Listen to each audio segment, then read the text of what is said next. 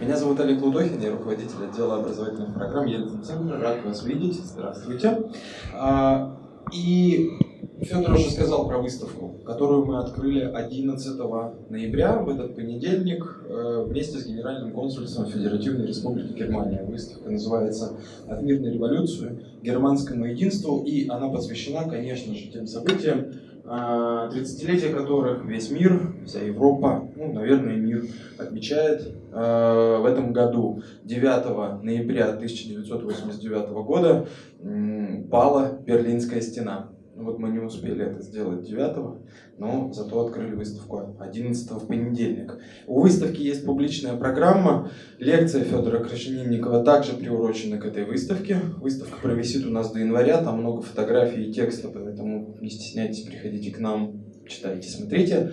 И еще я должен сказать, что мы покажем два фильма из коллекции э, Гёте-института, посвященные этим событиям. Покажем в эти выходные здесь, в этом зале, совершенно бесплатно. Э, Бенхольмерштрассе мы покажем в 7.30 в субботу, а в 2 часа в 14.00 в воскресенье мы покажем «Жизнь других». Если вы эти фильмы не видели, пожалуйста, приходите, они чудесные. Фильмы будут транслироваться на немецком языке с субтитрами.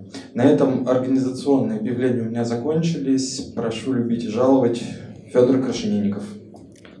Спасибо.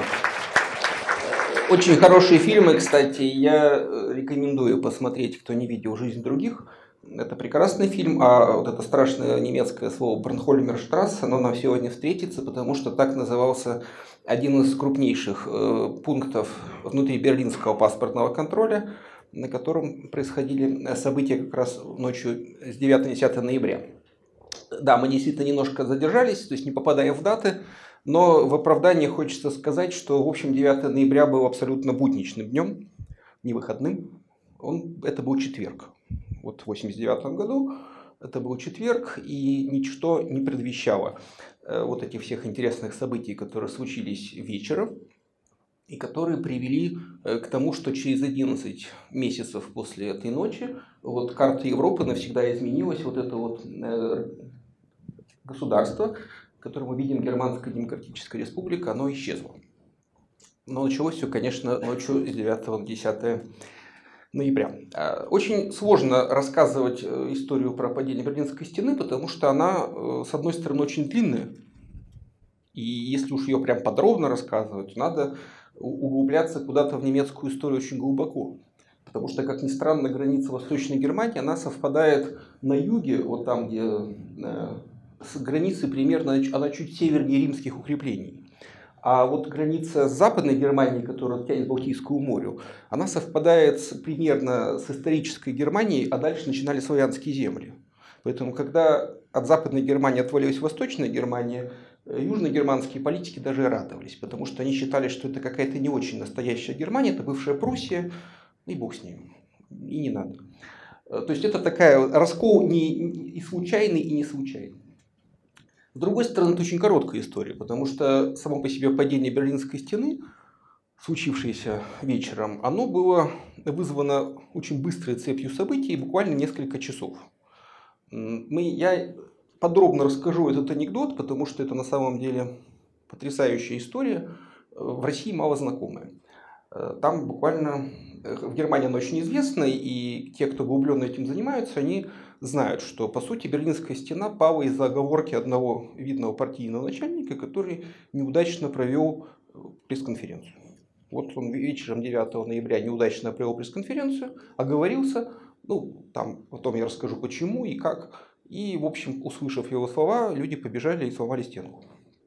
Ну, естественно, что просто так не бывает, потому что если завтра Трамп, например, оговорится и скажет, все могут приехать в США, то вовсе не значит, что все смогут приехать в США, да, потому что все остальные системы будут работать. Наверное, что-то в государстве уже было не то, что произошла такая история.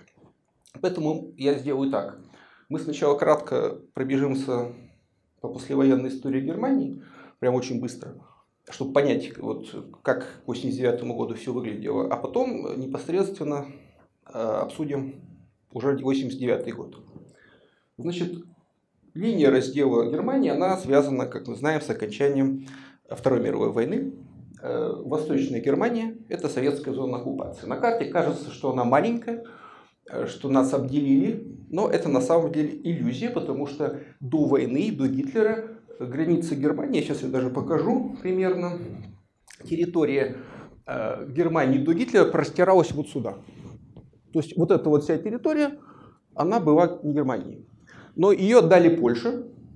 Э, есть, в общем, такая понятная версия, что из-за того, что Польша э, из известных договор... соглашений с Германией потеряла ряд земель на Востоке, после войны ей это все компенсировали за счет Германии. Поэтому вот эти территории, это все тоже Германия. Поэтому если посмотреть на старую карту Германии, то советская зона оккупации была вполне себе большой. Просто наши э, ее частично она отошла к Российской Федерации, как мы знаем, это Калининградская область, частично к Литве, ну и к Польше больше всего досталось, конечно, Польше. Значит, какая сразу возникла проблема, которая в 1989 году многих волновала? Это восточная граница Германии. То есть наши э, в своей зоне оккупации дружественная Польша, дружественная ГДР, советская власть заставила их признать эту границу и подписать договор, что нет никаких вопросов между народной Польшей и ГДР. Но ФРГ, э, в 60, когда это все происходило, в 50-60-е годы, это вызвало бурю негодования, потому что они не соглашались с этой границей, по поводу чего в советской печати, отчасти справедливо, их называли реваншистами и неонацистами. Но эта граница не признавалась ФРГ, и поэтому в 1989 году, забегая вперед, когда речь пошла об объединении Германии, у многих, и прежде всего у поляков, возник вопрос. А вот эта вот новая большая Германия, она вообще не захочет ли вот это все обратно? Потом мы вернемся к этому вопросу, там очень были смешные реакции. Значит, что еще, какие еще были проблемы в этих границах? Ну, прежде всего, внутренняя граница, потому что, естественно, возникшая спонтанно внутренняя граница, она вообще никак не была связана там ни с чем. Ну, просто вот так получилось, э, что по-живому возникла эта граница.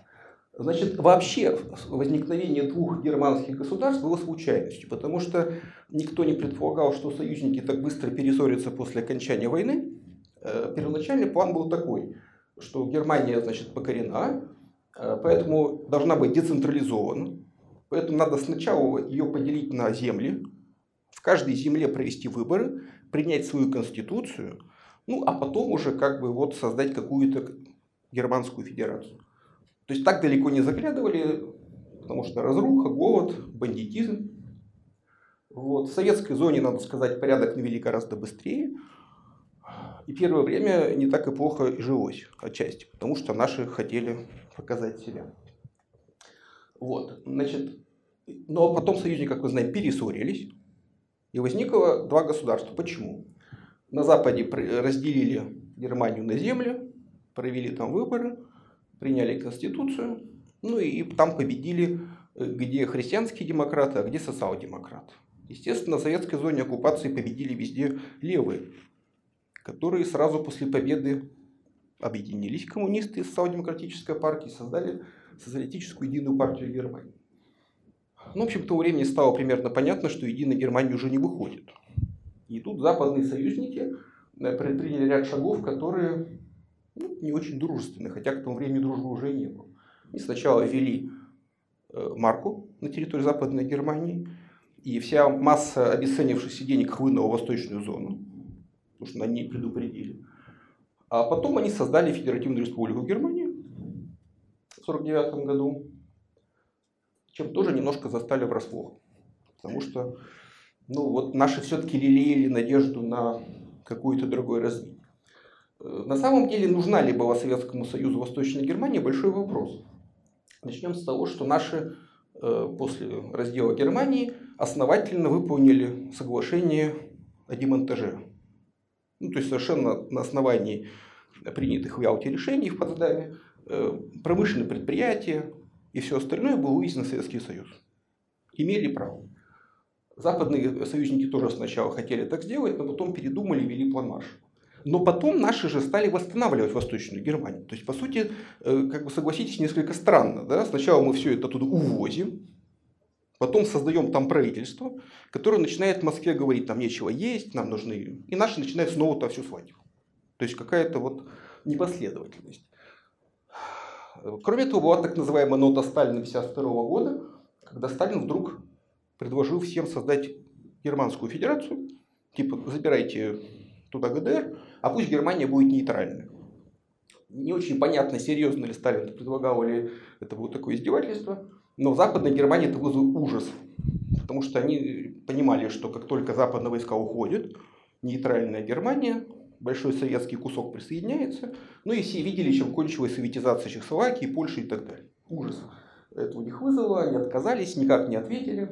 Потом еще Берия после смерти Сталина тоже бегал с идеей, давайте отдадим уже эту Восточную Германию туда, пусть они сами ее и кормят.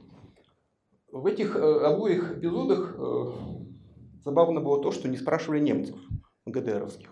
Ну, то есть немецкие товарищи узнавали об этом случайно. Ну, последний. Э, это сохранилось, страх у восточно-германского руководства, то есть они все время жили с ощущением того, что, в общем-то, они тут не совсем главные, что любой момент Советский Союз может что-нибудь придумать. И поэтому они постоянно сверяли свой курс с советской властью. В частности, когда началась перестройка, опять же, забегая вперед, один из, ну, уже началась вот подули ветра перемен, один из э, вождей э, ГДР с характерной фамилией Кроликовский, а у них очень многих были в Северной Германии польские фамилии, славянские, приезжал в Москву и спрашивал советских товарищей, так что же вы думаете, нам-то вообще что делать? Нам, может быть, нам уже надо договариваться с ФРГ о чем-нибудь, или вы нас там как?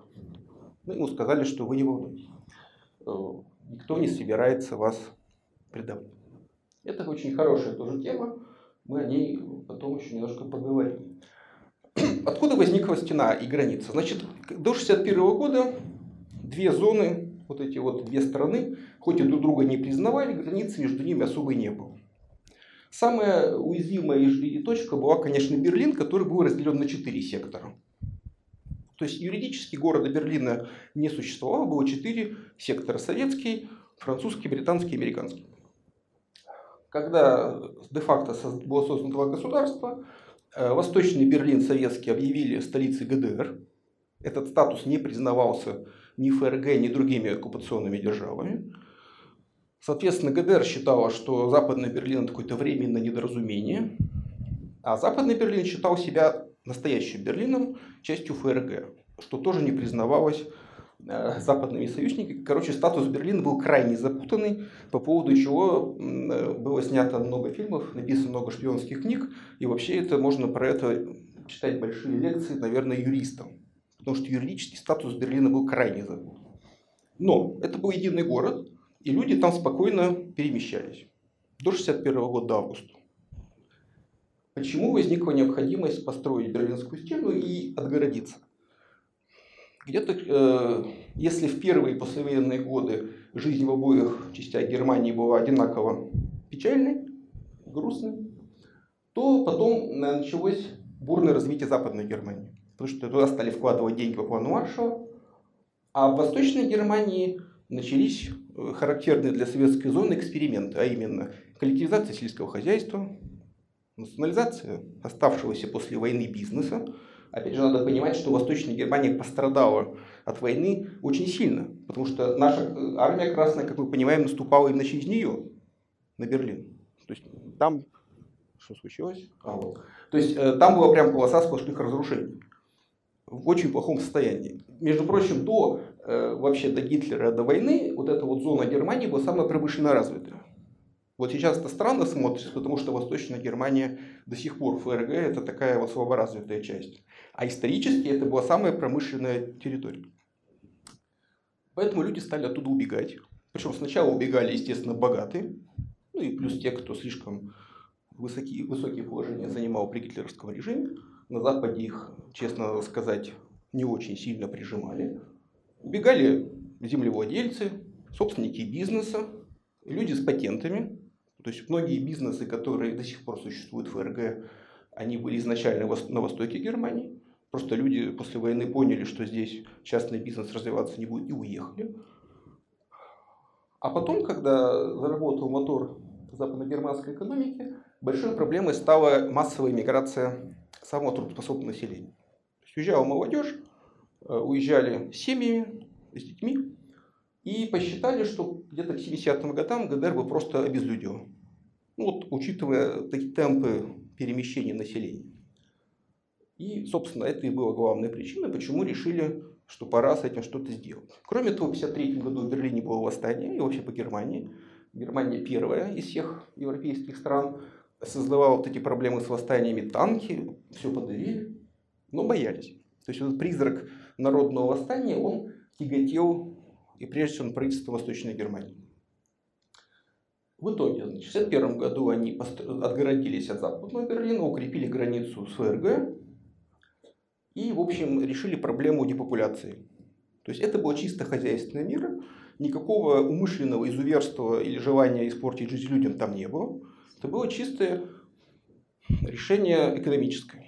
Они действительно этим самым на 20 лет минимум продлили себе возможность жить, потому что люди просто не могли никуда уехать. До где-то 70-х годов возможности выехать из ГДР на Запад просто не было. Ну, там какие-то разовые случаи. Естественно, люди пытались бежать, это целая тоже огромная история, про которую любят рассказывать, э, правдами и неправдами. Тут очень, я все думал, как это получше объяснить. Объясняется это очень просто. Дело в том, что по Конституции ФРГ никакой ГДР не существовал. Следовательно, любой гражданин, э, человек, который родился на территории э, Германской империи, ну не в смысле гитлеровской, а вот в смысле вот исторической, мог, придя, придя на территорию ФРГ, просто явиться в любое вот учреждение и немедленно получить паспорт ФРГ со всеми правами. А так как они говорили на одном языке, что естественно разумеется, да, э, территории не такие огромные, то есть они были в курсе, то есть это не Северная Южная Корея даже. То есть вы понимаете, насколько это было завлекательно. Это вот как у нас, если бы вот мы тут сидим, а на том берегу очень богатая, очень сытая Россия член Евросоюза. Надо только переплыть через озеро и сразу получить паспорт, э, не знаю, там, европейский паспорт. Вот такой соблазн. Естественно, все с этим жили. Более того, ладно берег. В некоторых местах в Берлине расстояние было 200 метров до другой жизни, до другого паспорта и до всего. Это очень сильно капало на мозги людям. Как с этим боролось правительство ГДР? Значит, сначала, как я сказал, обе Германии считались единственными и презирали вторую часть как временную. Но где-то к 70-м годам они поняли, что это довольно глупая какая-то идея. И решили, что Германии две. Ну, как-то так вот по умолчанию. Не, не юридически. Но, во-первых, они друга все-таки признали ограниченно. Э, в Германии, в Восточной Германии отказались, перестали исполнять текст своего гимна. Там пелось про единую Германию. Они придумали другую доктрину, что есть две германские нации. Капиталистическая и социалистическая. Поэтому есть два немецких государств национальных. У капиталистической нации ФРГ, а у социалистической ГДР. Это официальная такая вот доктрина. У этой доктрины, как мы замечаем, есть одна неприятная особенность. Что в случае, если социалистический строй заканчивается, то смысл существования вот этого государства ну, как бы теряется. То есть Польша может быть и народной, и ужасной, Чехия может быть и социалистической, и не социалистической, а Восточная Германия, она как бы имеет смысл только как социалистическое государство. Это, в общем, приводило к довольно жесткой идеологической индоктринации жителей страны.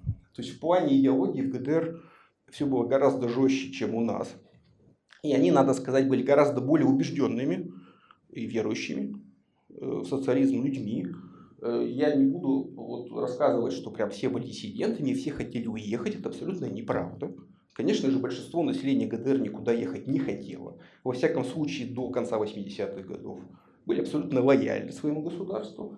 И я сейчас, так сказать, скажу хорошие слова ГДР, потому что я не, не хочу, чтобы повторять какие-то лозунги официальной пропаганды там ФРГ, что это было прям совсем какой-то чумной барак. Вовсе нет. Как раз Эрик Хонекер, который пришел к власти в начале 70-х годов, он был очень озабочен вот, недовольством населения, и они ввели очень мощную программу социальной поддержки населения. А именно, жилищное строительство, то есть до какого-то времени, опять же до конца 80-х, когда все стало тормозить, они всех обеспечили жилье, детские сады, бесплатное образование, хорошие пенсии, э, там, спорт и так далее, и так далее. То есть, в принципе, средний гражданин который не сильно там интересовался путешествиями по Западной Европе и какими-то там еще вещами, был вполне счастлив. Что касается путешествий, то нам, конечно, бывшим советским людям это трудно понять, но граждане ГДР на восток могли путешествовать очень легко. Например, въезд в Чехию был вообще простой, э, в Венгрию тоже. И, в общем, они ездили купаться на Черном море на автомобилях. То есть они вот садились у себя в Германии и ехали вот через все социалистические страны в Болгарии и купались. Ну, то есть, в принципе, нельзя сказать, что они жили в каком-то прямо вот... То есть мы жили гораздо хуже. То есть, если взять весь социалистический лагерь, то в ГДР, наверное, действительно был социализм вот в том масштабе, в котором его обещали в Советском Союзе. Ну, до поры до времени. Это нельзя забывать, это правда. И то, что сейчас э, есть люди, которые говорят, что не все так плохо в ГДР, они отчасти правы. Потому что для каких-то, особенно кто-то где-то читал хорошую фразу, что для детей и пенсионеров это была идеальная страна. Потому что для детей было все, для пенсионеров тоже. А у пенсионеров была еще одна чудесная привилегия. Они могли совершенно спокойно ездить на Запад. Это была такая вот хитрая, э, тоже я удивился. То есть, пока ты трудоспособного возраста, тебя ни под каким соусом не выпускают. Как только ты становишься пенсионером, пожалуйста, ты можешь ездить в Западный Берлин сколько угодно. Потому, потому что, в принципе, э, тут даже был такой цинизм. Ну, уезжайте в ФРГ и там получайте пенсию. Удобно же, хорошо же всех пенсионеров сбагривать вот капиталистам на шею. Но и у этого были, как выясняется, и обратные стороны. То есть был живой обмен населения, мало того, что телевидение, радио, Э, понятно, что они все это видели, никакие глушилки там не могут работать, потому что 200 метров, ну какая там глушилка. Ну и плюс э, живой контакт, то есть бабушки, дедушки ездили и своими глазами все видели. Привозили оттуда дефицитные товары. Несмотря на то, что снабжение продовольствием в ГДР было гораздо лучше, чем у нас, в разы. Там были свои заморочки, нам непонятны. Например, они очень э, помнят, что с кофе было очень плохо. Ну, плохой кофе было в ГДР, вот плохой. За хорошим кофе ездили в ФРГ, и это прям был дефицит главный ГДРовский. Э, и, ну и какие-то еще такие вот вещи. То есть то, что маленькая ГДР сама не могла произвести, у них был дефицит. Поэтому у них были проблемы с автомобилями. Они ездили на своих пластмассовых вот этих вот трабантах. Очень комплексовали, потому что автопром ФРГ к тому времени уже понятно где был. Ну и какие-то вот такие детали. То есть, опять же, с советской точки зрения кажется, что ГДР была очень развитой промышленной страной, и это правда. Но она была очень маленькая, она, у нее был ограниченный ресурс. Она не могла произвести все. Поэтому, естественно, каких-то вещей не хватало. Хотя, опять же, повторюсь, у нас в Советском Союзе и обувь, и мебель, и вообще все, что делалось в ГДР, казалось прямо ну, синонимами того же самого. Качество было западное во многих случаях. То есть, что ни говори, э, они были во многих случаях вполне себе конкурентоспособны. И они этим занимались, они развивали. Но, опять же, были некоторые неприятные издержки. А именно, из-за того, что в то время, как уже в Германии западная заботилась экологией, в Восточной Германии на это дело плевали. И когда начались народные протесты уже в 88 году, в 89 экология была очень важной темой. Поэтому, например, Лейпциг, который был одним из центров протестов, там была химическая промышленность, в худших традициях социалистической индустрии, то есть вонь, выбросы. Населению, естественно, плевали в лицо и говорили, что надо потерпеть, потому что индустрия, промышленность, экспорт. А людям это не очень нравится. Значит, э, вернемся еще к Хонекеру. Значит, он лично отвечал за строительство стены Берлинской, он был комсомолец. Э, что еще про него важно понимать, что он был человек с довоенным коммунистическим стажем, он и руководитель немецкой госбезопасности Мильки, они оба были уже молодыми людьми до войны, и э, у них своя была история дружбы с коммунизмом. То есть для них, в отличие, допустим, от Горбачева или там Черненко, марксизм-ленизм это была не какая-то вот, ну так в школе, вот там, в школе послушать лекции. Они на митинги ходили, с нацистами дрались, в тюрьме сидели. То есть они были такие вот настоящие идейные люди, э, и в этом смысле их ментальное недопонимание с Горбачевым понятно.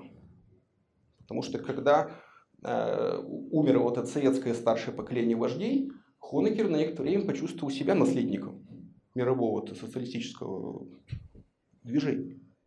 Потому что в отличие от Горбачева, он-то был коминтернский коммунист. А Мильке, он вообще э, воевал в Испании, там был героем всего на свете. И им казалось, что Горбачев это какой-то выскочка, который должен сейчас куда-то вот исчезнуть. Ну, зачем его слушать? Вот. То есть для Хонекера с ним связан и взлет ГДР, ее падение. Значит, на самом деле пик, наверное, политического величия ГДР это как раз середина 80-х, что в 87 году Хонекер ездил в ФРГ, его там принимали по высшему разряду, прижимали к сердцу, жали руку и всячески демонстрировали, что дружба у нас очень крепкая. Более того, э, в общем-то, к тому времени ФРГ, по сути, перестала претендовать на что-то в Восточной Германии, и этому есть очень явное доказательство. Бонн, столица ФРГ, который, в общем-то, избирался как временная столица изначально в 1949 году, когда в конце 70-х там началась реализация крупнейшей строительной программы, то есть Бонн сознательно застроили зданиями, превратив его в такую нормальную столицу. То есть они уже поняли, что они оттуда из Бонна никуда не будут переезжать. Бонн это и есть столица ФРГ, все. Новое здание парламента, еще что-то. Там прямо сейчас это очень странно все смотрит. То есть ничто не предвещало. Э, но в то же время из-за вот этих вот социальных программ огромных Э, где-то к, 8, к началу 80-х годов ГДР, по сути, уже обанкротилась. Об этом не очень, э, ну, естественно, не сообщалось внутри ГДР и в Советском Союзе, но факт остается фактом. Естественно, что они обратились за помощью к старшим товарищам, к СССР, но в 1982 году уже у СССР тоже не очень хорошо было с деньгами, и они вступили в очень интимные финансовые отношения ни с кем-нибудь из ФРГ. Тогда они первый раз получили огромный транш от ФРГ через там, правительство Баварии. Э, в обмен, естественно, ФРГ потребовал от них смягчения там, пограничного режима. В общем, у них были очень сложные отношения с ФРГ, э, которые в целом сводились к тому, что ГДР приторговывал людьми э, и шантажировал. То есть главный козырь в переговорах был всегда один. Мы вам дадим деньги, а вы отпустите там людей. Они немножко отпускали гайку, отпускали людей. Была целая программа э, выкупа политических там вот диссидентов. Порядка 33 тысяч выкупили ФРГ за деньги. Причем платили э, по 100 тысяч марок, а Мерседес 120 тысяч. Ну, там были разные цены, там за просто воссоединение семьи одна сумма. Это все оформлялось, естественно, не как платеж поголовный какой-то. Ну, то есть шел регулярный обмен деньгами, Э, ФРГ продавала часть товаров э, ГДР на европейском рынке. В общем, там были сложные отношения. Но при этом они не переставали друг против друга шпионить, особенно ГДР. До 1989 года они разрабатывали план оккупации Западного Берлина. То есть там было определенное настроение, что Западную Германию надо додавить когда-нибудь. Значит, теперь мы давайте все-таки будем уже приближаться к, к печальной развязке. Естественно, когда началась перестройка, никто этому не обрадовался. Э, сначала они это не заметили, потому что Хонекер сказал, что у нас перестройка уже была. Вот когда предыдущий руководитель ГДР он сверг, э, Ульбрихта в 1971 году, вот тогда мы и перестроились. Ну и все, больше ничего не надо делать. Потом началась гласность, и тут их это прям совсем расстроило, потому что, ну это сейчас вот я тоже про это хочу сказать, что сейчас особенно тем, кто читает про перестройку вот, э, из нашего времени, кажется, что все было очень быстро, и прям сразу, раз, и закончилось. Ну, а те, кто постарше, помнят, что нет. Что 87 год отличался от 88-го, а 89 от 88-го тоже сильно, а уж 90 от 89-го совсем. Вот примерно так и происходило. Значит, э, где-то в 87 году еще все было хорошо, а вот в 88 уже начались какие-то ну, прямо сопротивление э, со стороны ГДР. Прежде всего, им не нравилось не столько вот эти внутрисоветские все там кооперативные движения, это было наплевать. Им не понравилась гласность. И в частности то, что вы выкопали эти самые протоколы, э, стали писать в печати про Сталина плохо. Вот тут прямо они значит, взорвались. Особенно глава госбезопасности господин товарищ Мельке. Ему уже было 82 года. Он был очень пожилой человек. Э, который, в общем, считал себя и обоснованно ветераном коммунистического движения, и он буквально выговаривал советским товарищам, что вы себе позволяете, как вообще вы смеете. причем КГБшникам. Они приезжали в Берлин восточно, а он им устраивал разнос. Дошло до того, что запретили распространение в ГДР журнала «Спутник», перестали приглашать этих лекторов советских, чуть ли не ограничивать вещание там средств массовой информации. Хонекер понял, что надо искать каких-то себе других союзников, и даже начал пытался дружить с Китаем, что вызвало, конечно, в Москве большое неудовольствие, что с Китаем отношения были не такие, как сейчас, а гораздо хуже. Ну, кстати, ГДР очень сильно радовалась, когда расстреляли всех на площади Тяньаньмэнь. Они приняли прям специальное обращение с поддержкой, ездили туда, звали китайские делегации. У населения это вызывало, конечно, все ужас, потому что людям это не очень нравилось. Но, тем не менее, никуда деться они не могли, потому что зависимость от Советского Союза была колоссальная. Теперь давайте немножко э, зададимся вопросом, насколько верны обвинения в адрес Горбачева, что он целенаправленно сдал ГДР.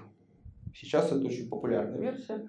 Я хочу, значит, откуда я вот беру информацию, чтобы просто понятно, что я не выдумал. Есть очень хорошие мемуары э, заместителя посла СССР в ГДР Максимычева, очень известный человек.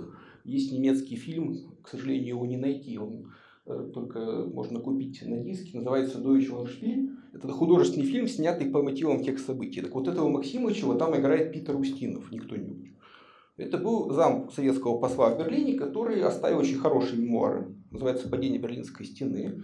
Э, последнее издание 2011 года, то есть еще до вот этого всего, после крымского бума, где он достаточно спокойно описывает, как все происходило. Очень рекомендую, кто интересуется.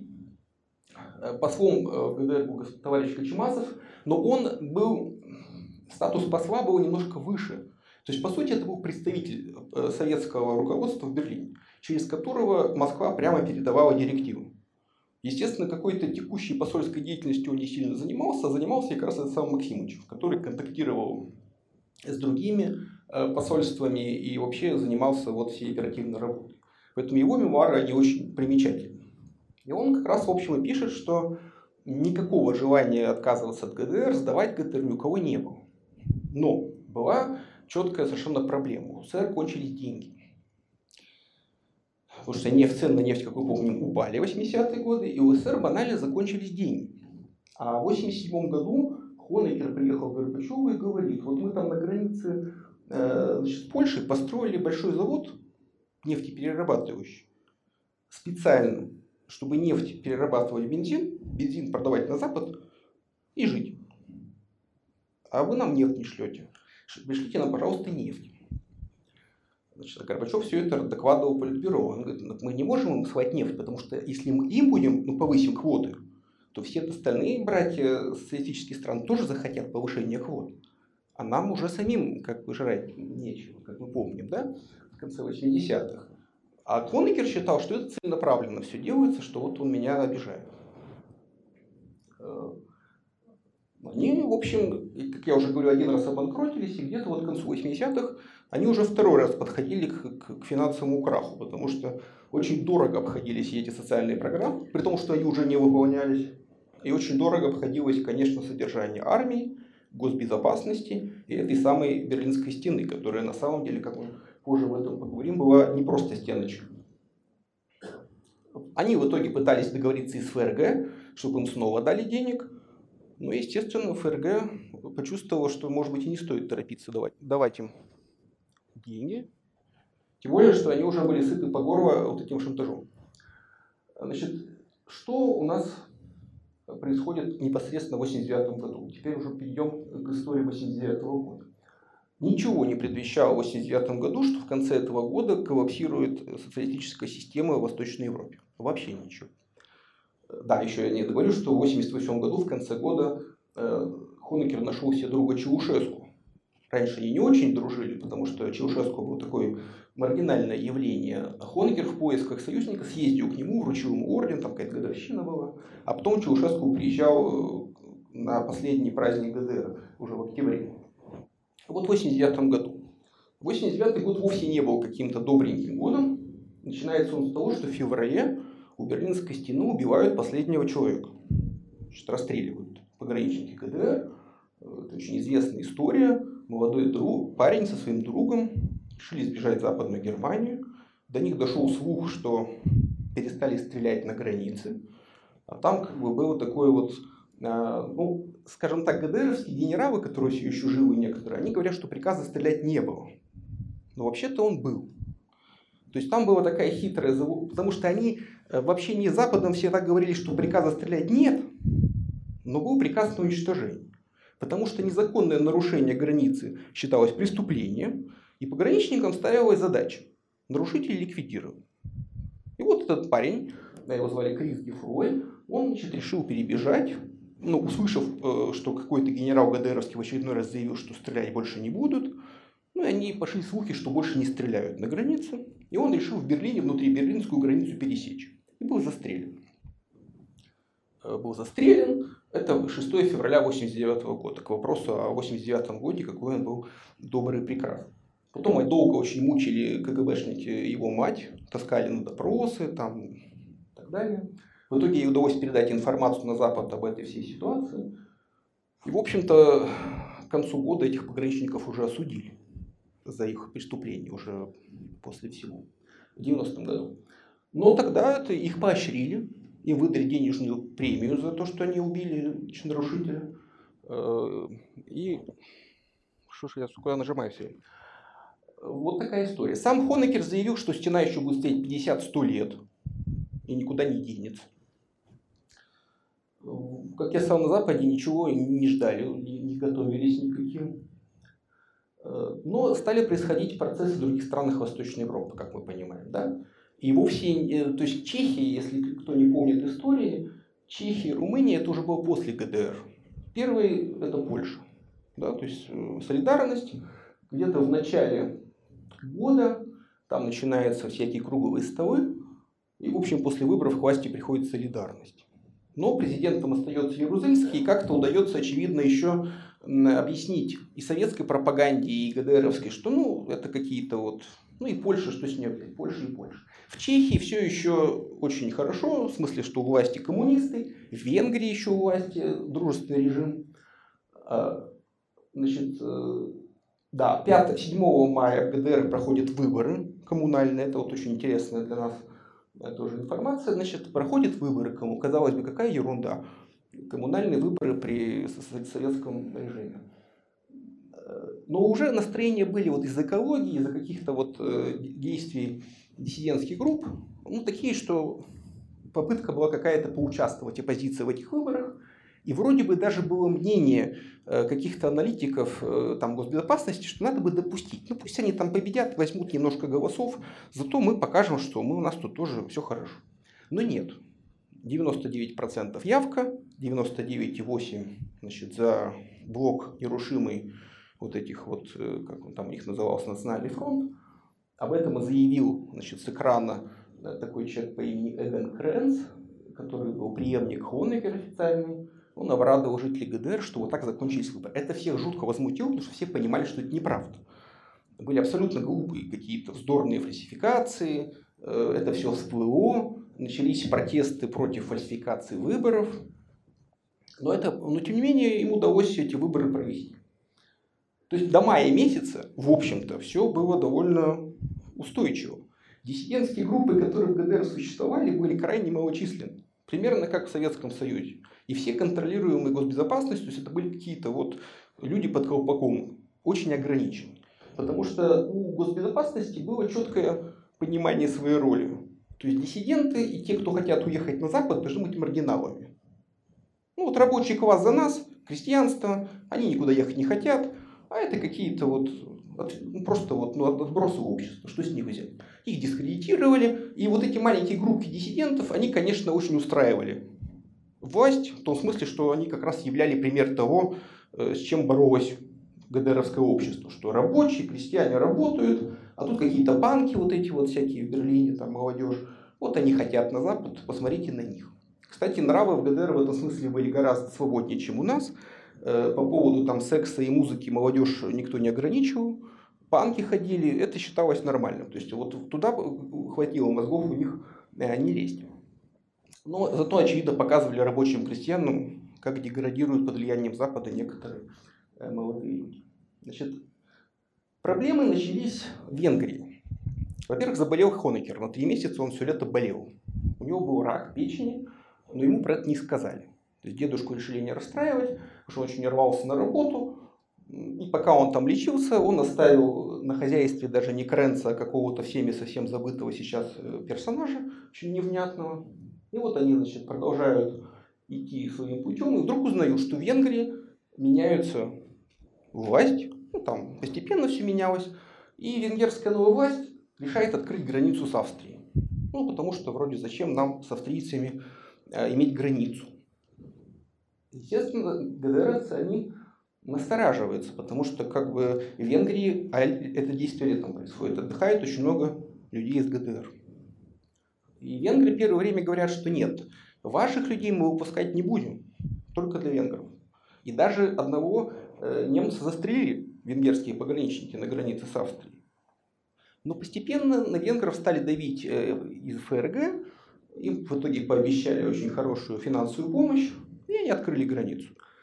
И, в общем, э, коллапс ГДР начался с того, что вот за счет э, прозрачной границы с Венгрией эмиграция стала массовой.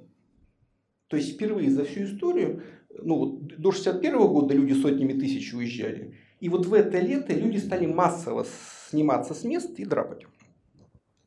Э, значит, они пытались заткнуть эту дыру с Венгрии, потом люди стали бежать через Чехословакию. Вот видите, там была такая страна Чехословакия. То есть через нее заезжать в Венгрию. Это очень раздражало чехословаков, которые еще у них был социалистический режим, и их вот эта вот толпа немецких беженцев, она дизри... ну, как сказать -то? Напрягала, да, ну что, зачем это все, своих проблем хватает, тут еще ваши. И они постоянно свали в Берлин э, всякие грозные заявления, что остановите это безобразие. Плюс, э, значит, ГДРовские туристы оккупировали посольство ФРГ, там в Варшаве, в Праге, э, требовали, чтобы их вывезли. Значит, это все, естественно, снималось западногерманскими телекомпаниями. А так как, повторюсь, все это смотрела вся Германия, все знали, что это происходит. Значит, люди бросали машины на границе и прям бежали толпы. А западногерманские каналы все это показывают. И то есть создается некий психоз. То есть, понимаете, что, может, люди раньше не хотели все куда-то ехать, а тут вдруг как бы, ну вот массово. То есть буквально страна-то не очень большая, там порядка 17 миллионов населения. И, ну, если учесть, что вот там сотнями тысяч людей стали убегать, то есть понятно, что это прям заметно. Значит, э, что они делают? Они начинают метаться. То есть, по сути, первый вот тезис, который надо запомнить, что метание власти, они ускорили коллапс ГДР, потому что у них не было четкого ответа, что же они вообще добиваются. Ну, во-первых, их предали венгры, как конечно, они поняли, что венгры просто их обманывают. Э, потом, значит, они закрыли все границы. Но надо же как-то вывести этих вот людей, которые сидят в посольствах. И там начались совершенно безобразные истории. То есть правительство ФРГ договорилось, что их вывезут поездами через территорию ГДР опечатанными поездами. А границы ГДР закрыты. И вот их, значит, везут, а люди, которые не успели убежать, значит, это все громко называлось «последние поезда на свободу», и люди пытались блокировать пути, чтобы туда тоже залезть. А чтобы этого не произошло, вызвали армию, которая там в Дрездене на вокзале устроила разгон людей, их побили, выгнали. Значит, э, все это, опять же, широко известно. То есть э, проблема с беженцами становится прям главной этим летом. Они постоянно про это обсуждают. Хонекер, значит, выздоравливает. И, в общем, все понимают, что Хонекер – это человек старой закалки, который считает, что вот со всеми этими людьми церемониться-то и не надо. Вообще надо давить.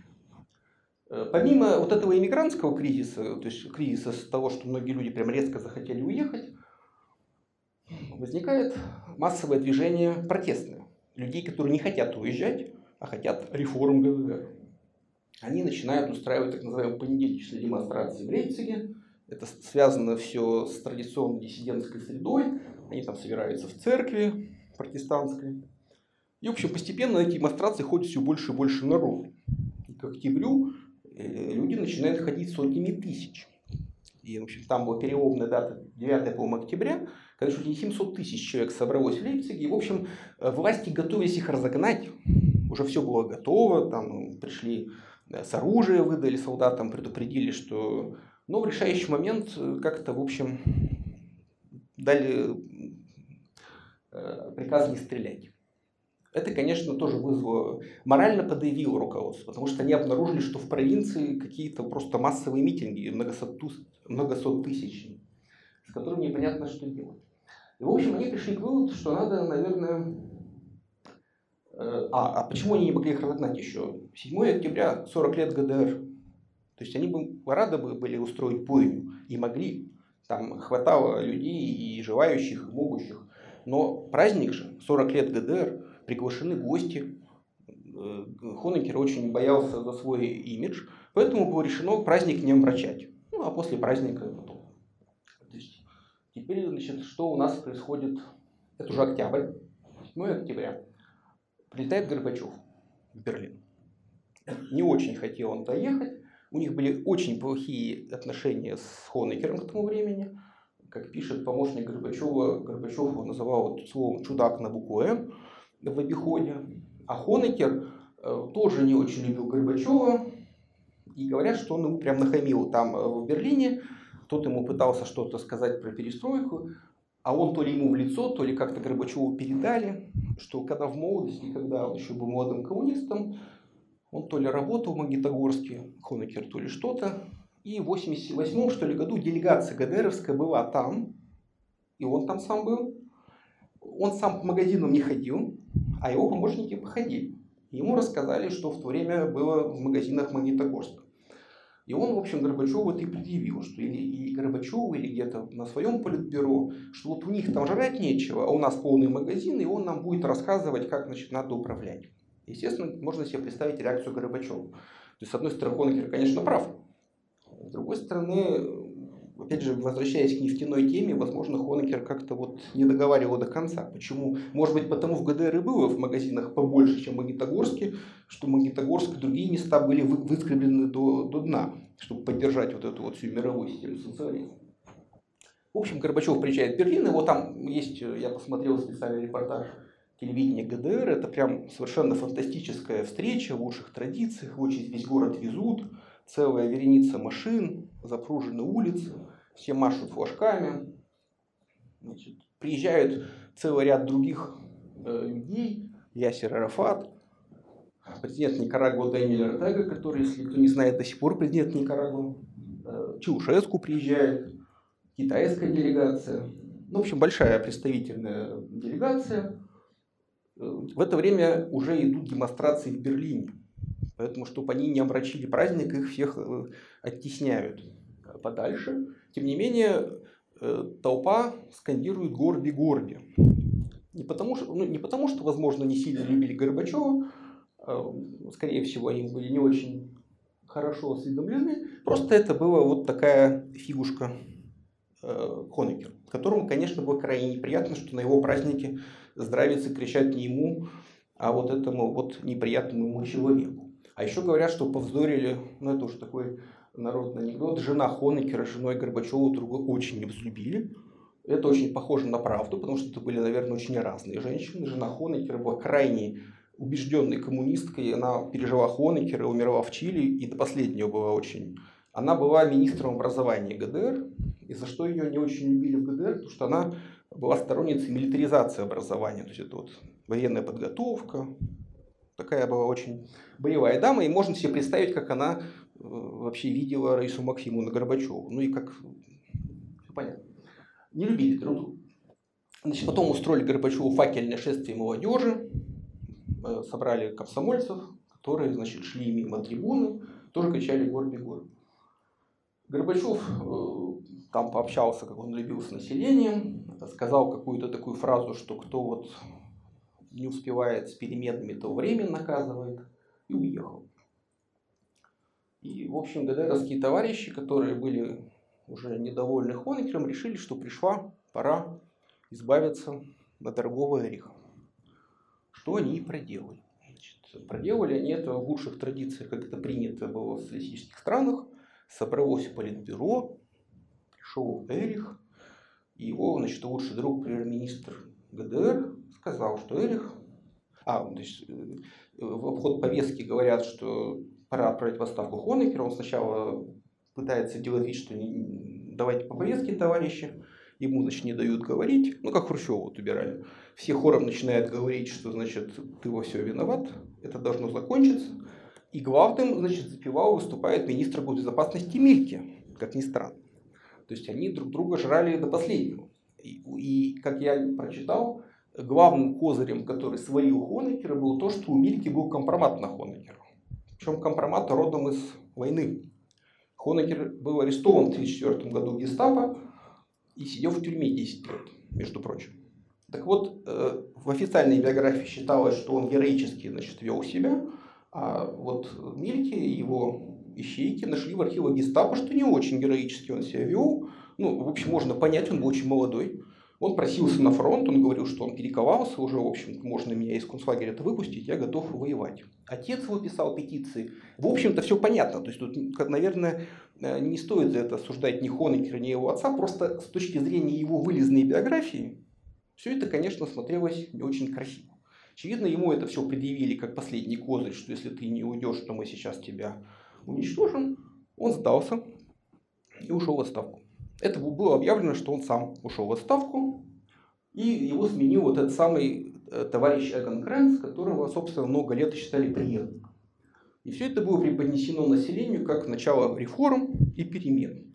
Но люди не обрадовались. Во-первых, потому что, как я говорю, этот Хонекер, э, Кренц объявлял им об этих самых выборах. И все прекрасно помнили, и он за них отвечал. То есть все знали, что это он лично вот их фальсифицировал. Во-вторых, он курировал госбезопасность все эти годы. То есть все тоже понимали, что он не похож на реформатора это совсем. Ну и были плакатики, что люди стояли, что, мол, э, а кто вообще выбрал-то его? То есть э, это кулуарно все было решено где-то. С Советским Союзом все это было согласовано. Каренц постоянно ездил в посольство э, и приезжал к Горбачеву. То есть он приехал к Горбачеву 1 ноября. Опять же, денег просить. То есть он просил денег просто уже ситуация с э, бюджетом была такова, что деньги нужны были срочно, чтобы как-то немножко всех успокоить. Горбачев в очередной раз сказал, что денег у него нет. Потому что, как мы помним, в то время, что происходило в СССР, Горбачев уже сам начинал побираться с протянутой рукой. В частности, ФРГ. А, понятно, что у ФРГ позиция была всегда такая, что нельзя ли, ну, как я и говорил, немножко придушить вот эти вот ГДРовские порядки. И дальше начинается финальный акт. А, ну естественно, что они со временем отправляют в отставку э, вот этих э, стариков, Крэнс.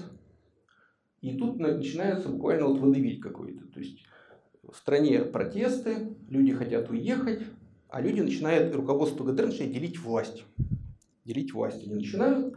Значит, э, Крэнс и его команда решают, что пришло, пришла пора значит, взять все на себя они устраивают, как это было принято, пленум Центрального комитета вот этой правящей партии. Это уже как раз ноябрь. Мы приближаемся к 9 ноября. 9 ноября это был третий день работы вот этого пленума ЦК из ЕПГ. На пленуме они обсуждают вопрос о власти. Что надо, чтобы все политбюро подало в отставку и тут же избрать новое политбюро. Но некоторых не избрать. То есть можно понять, чем они все были озабочены в этот самый момент. А чтобы как-то успокоить э, вот эту вот проблему с, с миграцией людей, они решают, что надо немножко либерализировать, конечно, эти правила, как минимум выпустить самых буйных. Вот эта мысль, она, и, собственно, и погубила в итоге. Значит, что они думают? Да, ну и самое главное, какая программа Кренса, вот сейчас задаться, если что, они, собственно, как они видели свое будущее в условиях меняющегося мира? Да очень просто. То есть выпустить всех недовольных, стабилизировать ситуацию в стране, а дальше постепенно продавать э, уступки Западу за валюту. Ну, то есть, по сути, идти тем же курсом, который они шли, но уже более. В принципе, на самом-то деле, к этому были все готовы, и у них даже могло получиться. Более того, как говорят там те же, и тот же Коль где-то говорил, что начни они реформы там году 86-м, ГДР вполне могла бы и сохраниться. Ну, в виде какого-то вот там, ну, есть же Австрия отдельно от ФРГ, например, да? Почему не могло быть там трех немецких государств? Австрии, ФРГ и ГДР, например. Но они сначала затянулись с реформой, а потом начали метаться. Значит, что они делают? Они говорят, сейчас будет новый закон о выезде. И публикуют его. Значит, э, закон новый, но все по-старому. Надо там получать визы, разрешения. В общем, люди говорят, что нас опять обманул. И, значит, э, тогда они думают, предлагают следующий вариант. Вот там на границе бывшей ГДР, ФРГ и Чехии, да, а Чехии ставят ультиматум, все, больше мы вот через нас ездить не надо. У нас у самих уже скоро начнется э, крах режима. Вот там маленький городок есть, и значит, они придумают гениальную идею. Вот в этом городке сделать дыру в границу, чтобы через нее все желающие навсегда уехать из ГДР могли уехать. И все. Пусть уедут. Они с этим проектом приходят в советское посольство и говорят, советские товарищи, как вам такая идея? Делаем дырку в границе, эти все буйные уезжают, ситуация стабилизируется, мир, дружба, никто ни в кого не стреляет, все хорошо. Наши говорят, ну это хорошая, хорошая вообще идея. Мы согласны, потому что без нашего согласия ничего не делается. Значит, это уже буквально там 5-6 ноября. А у нас начинаются праздники ноябрьские в Москве. То есть на, Советский Союз и советское руководство уходит на праздники с убеждением, что они согласовали руководству ГДР дырку в границе, вон там, в самой э, в точке, э, где с Чехии, ГДР и ФРГ сходят. А, значит, дальше начинаются прям какие-то чудеса, не свойственные немецкому порядку. Поручают написать новый проект закона группе э, средних менеджеров МВД, Штази, Министерства странных дел. Они значит, пишут новый закон, и вдруг им приходит в голову вот какая мысль что этот изначальный проект предполагал, что люди навсегда уезжают и возвращаться нельзя. А что делать, если люди хотят вернуться? Потому что некоторые действительно хотели вернуться. Кто с дуру убежал, не подумав, ну, мало ли семья осталась, еще что-то. И они берут, и это прям очень странно. Они там в мемуарах это говорят, что или они не до конца понимали, что делают. Они вот в этот законопроект, не меняя его шапки, вписывают совершенно другой смысл. А именно, что ну, надо открыть просто пограничные переходы везде, да и все. Вот так. Чтобы люди могли свободно передвигаться. Но они должны получить визы, согласие. То есть это все проговаривается, что надо получить визы, э, ну, ускоренно, без проблем. И этот законопроект они приносят э, вот 9 ноября утром на пленум, где руководство ГДР, как вы помните, делит власть. Они приносят и поручают это Кренцу, значит, он видит эти документы, значит, и вот где-то в процессе обсуждения дележа власти он говорит товарищам, значит, товарищи, тут вот есть новый законопроект, который облегчает выезд. Давайте его, значит, э, рассмотрим. Сначала они в курилке его обсуждают, причем по свидетельству очевидцев половина э, вообще это, кстати, не слышала, о чем речь. Потом он его зачитывает бегло во время заседания пленума. Никого не царапает ухо, что там звучат Э, вот эти вот странные слова, что выезд. Максимыч больше всего возмущается, что они вписали в свой законопроект выезд в Западный Берлин. Хотя по закону, вообще по всем, Западный Берлин вообще не контролировался. Они не имели права без согласия оккупационных администраций ничего решать по Западному Берлину. Тем не менее. То есть этот текст бегло зачитывается, Э, задаются какие-то вопросы технического свойства, и все, и они продолжают дальше делить власть, там друг друга избирать, переизбирать. А э, вечером каждого дня по итогам пленума проходила пресс-конференция. Она длилась ровно час. Вот она в 7 начиналась, в 8 заканчивалась. Ровно, потом все, выключали микрофон. И в этот день ее должен был вести секретарь Берлинского обкома э, окружного комитета партии, тоже с характерной фамилией Шабовский, Шабовский, который был, считался вторым человеком после Кренца вот в этом новом руководстве партии. То есть его словам как бы придавался большой вес. Удивительно при этом, что сам он вообще не присутствовал на пленуме, где-то он там непонятно где он был. И значит, он под вечер приходит Э, туда, на пленум, и говорит, сейчас будет пресс-конференция, что мне говорить? А его зачем-то назначили ответственным спикером, он должен быть спикером партии. Э, да, и очень важно, что днем они решили, что этот закон будет завтра обнародован. Как это называется, в журналистике вели эмбарго. что завтра утром официальное агентство ГДР его опубликует. И официальный спикер правительства о нем все расскажет. Крэнс про это почему-то забывает. Приходит этот Шабовский. Он ему говорит, слушай, есть бомба, вот на вот тебе вот закон, вот это бомба. Расскажи о нем. Он берет эти бумаги, садится в машину и едет. Мне, судя по всему, он их даже не прочитал почему-то. Начинается пресс-конференция. 50 минут. Шабовский рассказывает о ходе пленума. Кто выступал. Слушали постановили. Значит, западная пресса, значит, э, спит. То есть скучнейшая абсолютно пресс-конференция. Больше всех разочарована значит, телекомпания американская NBC, которая купила спутниковое время и притащила съемочную группу в Берлин в надежде, что что-то интересное. Они и, и договорились об интервью с этим Шаповским. И они понимают, что разговаривать вообще не о чем. Вообще. Ну, то есть просто вот пленум ЦК СЕПГ. И вот под конец. И он говорит, значит, да, вот, а еще мы вот закон примем скоро о выезде из ГДР. Ну, между делом. Тут, значит, все просыпаются, Ему говорят, какой закон о выезде из ГДР? Он говорит, да какой? И он, значит, он начинает рыться в этих вот своих документах, достает этот текст, Бегово, значит, его читает и говорит, ну вот о свободном выезде вот у нас тут закон будет. Все, значит, естественно, западные вот эти вот, которые, собственно, столько лет бились головой в эту стенку, оживляются и начинают его расспрашивать о подробностях. Как это? А и в Берлине тоже? Он говорит, и в Берлине тоже. Им говорят, а когда он вступает в действие? Он, значит, опять читает бумажки и говорит, да прямо сейчас. А вся это транслируется в прямом эфире на всю Германию. Все, значит, потом ему начинают задавать вопросы, он говорит, ой, все, все, все, все, мне надо на работу, пресс-конференция заканчивается, значит, его утаскивают э, в отдельную комнату NBC, долго его еще допрашивают, а все журналисты кидаются в рассыпную передавать важное сообщение. Второй человек в партии заявил о том, что открываются границы. Как мы помним, ничего подобного законом не предусматривалось. То есть закон предусматривал, что люди должны подать заявление, получить разрешение и выехать. Но люди-то видят, во-первых, тут же начинают ну, передавать западные радиостанции, западно-берлинские, эту новость. Во-вторых, сами жители ГДР тоже видят. И они начинают на нее реагировать. Самые послушные начинают звонить в полицейские участки, записываться на получение визы и спрашивать, когда они могут это сделать. А самые буйные, э, особенно жители вот этих вот молодежных и не очень благополучных районов, они бегут, ну, собираются вот этих проходных пунктов и начинают говорить пограничникам, что вот мы только что смотрели телевизор, и там вот товарищ Шабовский сказал, что можно в Берлин западный сходить, к примеру.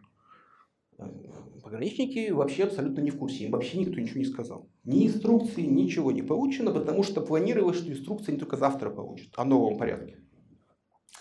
Они начинают названивать своему начальству. Но пленум-то закончился, и начальство уже уехало домой. А это все-таки еще не было мобильных телефонов, и они уехали домой спать. После плена. Никого нет. Э, руководство армии едет значит, с пленума, чтобы квартиру армии ГДР, которая находится в 50 километрах, тоже в не связи. То есть в городе происходит, люди толпами собираются у проходных пунктов, никто не понимает, что делать. А э, я так понимаю, что министр госбезопасности Мильки уже в отставке два дня, как, очевидно, система дает какой-то сбой. Начинает нагнетать э, бургомистр Западного Берлина, который был большой энтузиаст уничтожения стены, до него доходили какие-то слухи, что готовится новый закон, он даже подстраховался.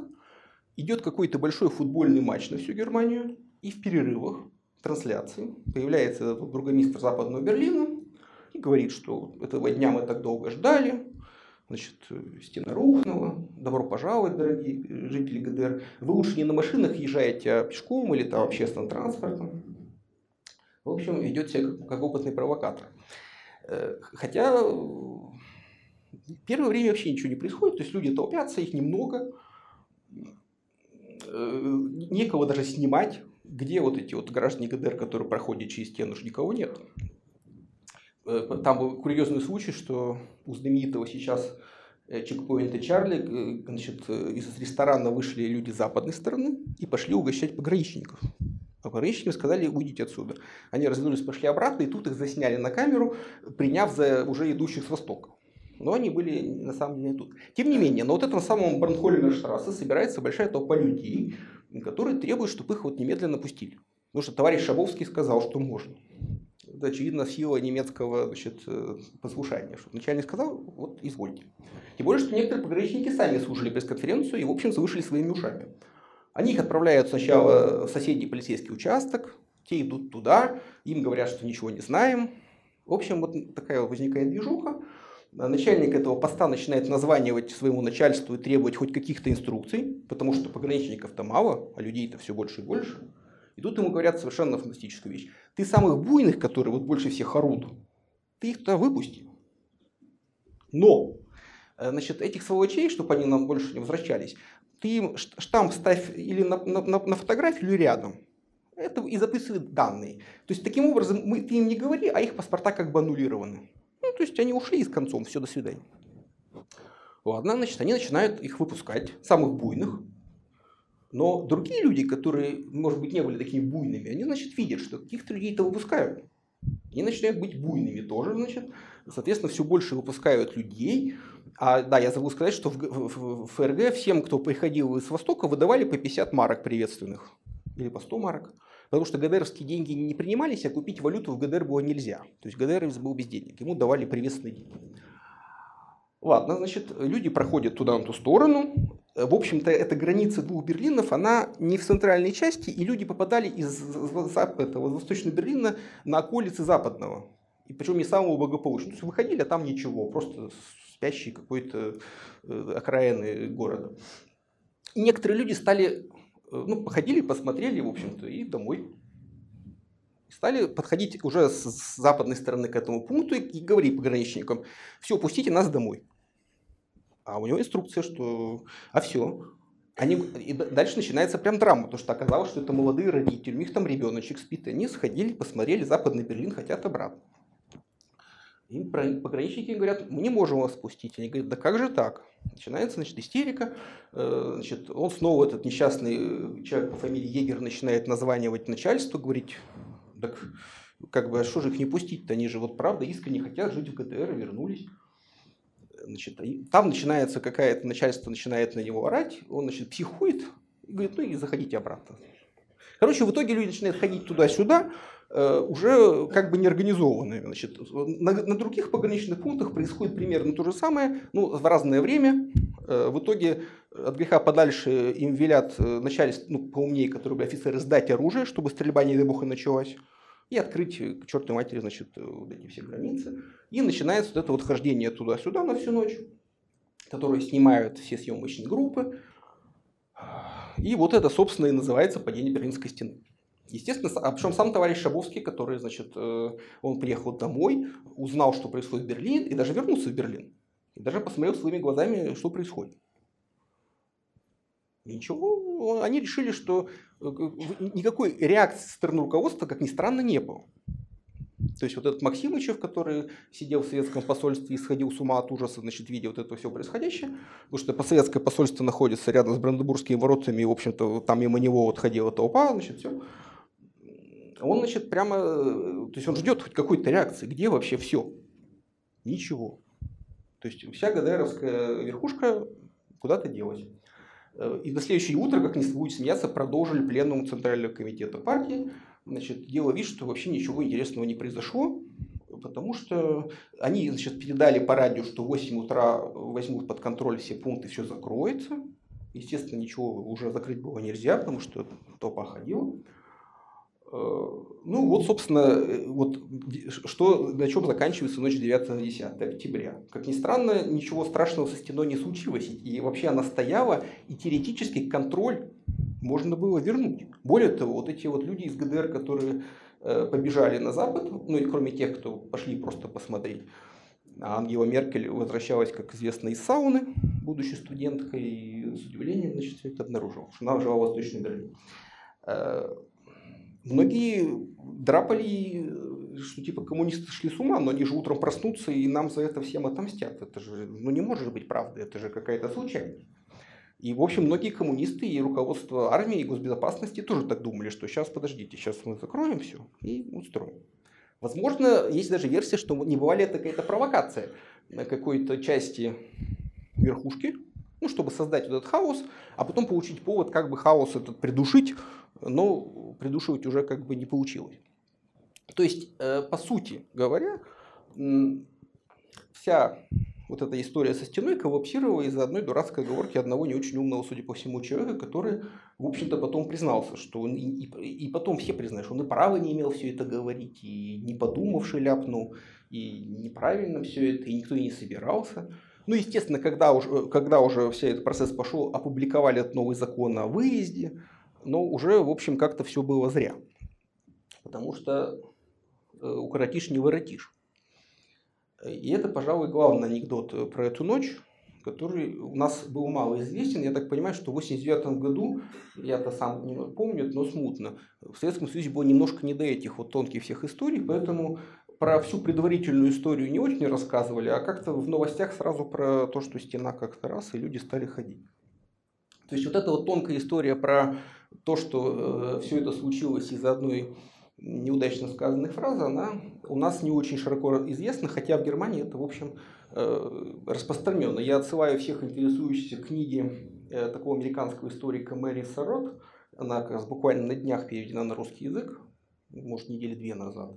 Она называется «Коллапс. Случайное падение Берлинской стены», где она как раз очень подробно разбирает эту всю историю, то есть гораздо э, там со всеми подробностями. И, в общем, она Э, достаточно убедительно доказывает, что никто не хотел вот этого развития процесса, а чтобы окончательно убедиться, что это точно абсолютно была не какая-то акция спецслужб ФРГ, любопытно знать, где в это время было руководство ФРГ и чем оно занималось. Вообще, кто где был в это время. Значит, а, советское руководство, значит, э, не вышло с праздников, то есть 9, то есть они там 7-8 выходные дни, как мы помним, 9 то есть где-то к вечеру 10 только все очухались. Гельмут Коль поехал в Польшу в это время с очень длинным визитом, буквально 9 числа, вот в эту Польшу. И когда э, как раз э, все это началось, у него там был торжественный обед с новым польским руководством. С ним поехало все руководство Германии, все западногерманские ведущие журналисты, потому что главная новость дня была визит Коля в Польшу. И ему, значит, в Польшу э, прибежали, значит, его там люди, говорят, что в Берлине там как бы вот стена падает, что-то происходит. А он в Польше, мобильных телефонов нет. Э, более того, в Польше в то время даже телевидение западногерманское не ловилось. То есть им приходится по телефону, по открытым каналам связи сноситься с Бонном и как бы вот узнавать, что там вообще происходит. А визит очень длинный, он должен был там долго ездить по всей Польше и демонстрировать дружбу. Причем Лех Валенца ему задавал еще буквально в то же время, пока в Берлине уже началось, хотя они этого не знали, вопрос. А если Германия объединится, не будет ли проблем вот с нашей общей вот этой границей? Он говорит, да какое объединение Германии? Господи, о чем вы говорите? Да и не будет, не о чем говорить. Не волнуйтесь. Значит, начинается метание. То есть вроде как, как бы неплохо бы Колю-то быть в это время, ну где-то, ну хотя бы при связи, чтобы связь была там, а не в Польше. Значит, э, они сначала не, не планируют, э, продолжают этот визит, но понимают, что, в общем, надо ехать уже теперь не в Бонн, а в Берлин. И тут, значит, мы должны понять, что в 1989 году самолеты федерального канцлера Германии не могли прилететь в Западный Берлин по закону. Потому что только авиация союзных держав имела право. Поэтому он летит в Гамбург, садится на самолет американский, его привозят в Западный Берлин, где он, значит, вот наконец-то оказывается среди ликующих соотечественников. А, значит, в это время, ну а к тому времени э, этот мэр Западного Берлина приехал в Бонн. Он был членом парламента, доложил парламентариям происходящим, и воодушевленные парламентарии ФРГ э, встали и запели гимн ФРГ. А значит, эту сцену наблюдала Маргарет Тэтчер по телевидению. Так как Маргарет Тэтчер не знала немецкого языка и не знала, что музыка у гимна германского осталась та же, что и была во время войны, а поют они третью строку, а не Deutsch von Liberales. Бедная Тэтчер подумала, что случилось страшное, что в Западной Германии встали парламентарии, поют Германии превыше всего на фоне, значит, вот этого что э, она была прямо очень возмущена на самом деле и, и, и прям была в ужасе. и в ужасе были э, во, во Франции, потому что абсолютно они не, не были готовы. И э, Колю и Джорджу Бушу, президенту США, пришлось приложить большие усилия, чтобы уговорить британцев и французов вообще не паниковать. То есть главными людьми, главными игроками после вот, собственно, всех событий в Берлине стали Коль и Джордж Буш. Потому что до этого времени роль Коля и Буша была, прямо сказать, и американцев не очень выдающейся. Э, Крейган ушел, который говорил, снесите стену, уже ушел в отставку. Джордж Буш э, не очень сильно интересовался всем этим. Когда все это происходило, он встречался с президентом Филиппин, значит, ему доложили. Но тут они с Колем, очевидно, поняли, каждый по-своему, что вот оно. И они уже своего шанса не упустили. Конечно, а Горбачев упустил. Потому что э, руководство Советского Союза, как и руководство ГДР, я так понимаю, просто растерялись. Что слов Максимычева и всех других следует только одно. Это было абсолютно неожиданно. И э, то, что и неожиданно для союзников в Берлине, потому что комендатуры военные в Западном Берлине э, были тоже застигнуты врасплох. Это они контролировали границу Западного Берлина, как бы их никто не спросил.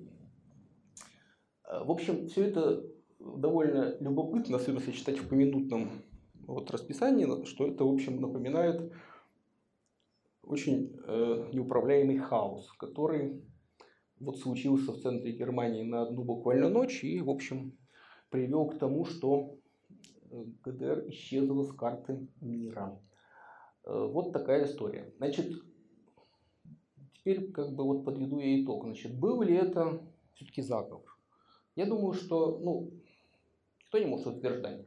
Но в общем никаких доказательств этому нет. Потому что если бы это все готовилось заранее, хотя бы версию о том, что заговор придумали вот эти вот ГДРовские генералы, что 7 октября планировался штурм стены, что все это было спланировано.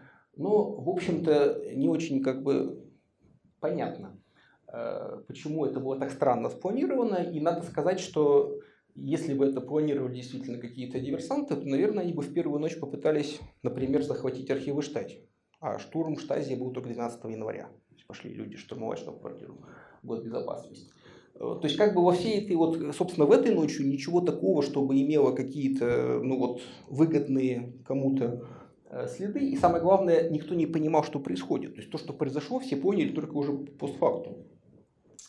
Э, теперь, значит, второй вопрос. Был ли это, кто, в общем, тут главное действующее лицо? все-таки люди на улицах или это вот чиновники в кабинетах?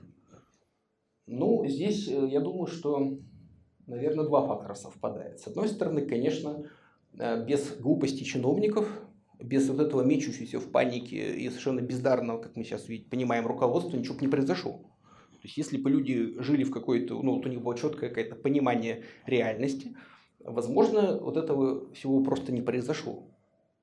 Нельзя пасовать неподготовленного человека с таким важным заявлением, там нельзя торопиться, вообще нельзя вот эти вещи так делать.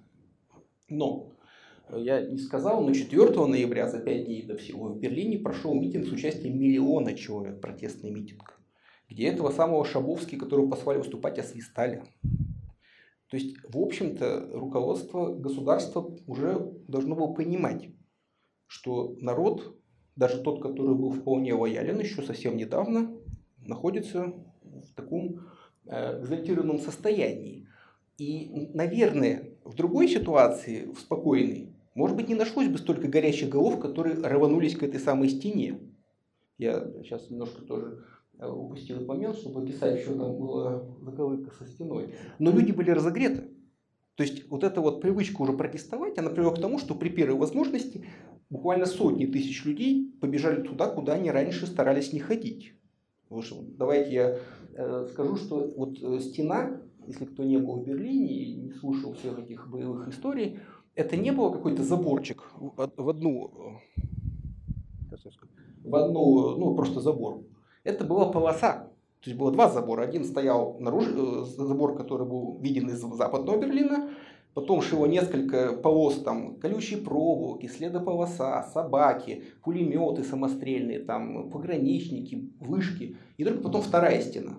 То есть это метров 200-300 контрольно-следовой полосы и прочих там вот этих вот ловушек и капканов. а на, в реке стояли такие шипы, ну, чтобы если кто плыть, чтобы его, значит, напоролся животом. А, то есть, э, и вообще к этой стене старались-то не подходить люди. Ни с востока, ни с запада. Это было прям такое неприятное место. Это сейчас она там остаток весь разрисован. Она не была такой вот веселенькой разрисованной, потому что э, даже западные берлинцы старались не подходить к этому объекту. Он целиком весь стоял на территории ГДР, и теоретически, если ты на нем что-нибудь рисуешь, то ты как бы уже находился на территории ГДР и мог, ну там, я не знаю, насколько это реально, может это городской фольклор, что вроде как были дырочки, мог выйти пограничник и тебе сказать, ну-ка пройдемте, что вы тут нарушаете границу, потому что иногда она была чуть как бы, ну, в глубине границы, там несколько метров.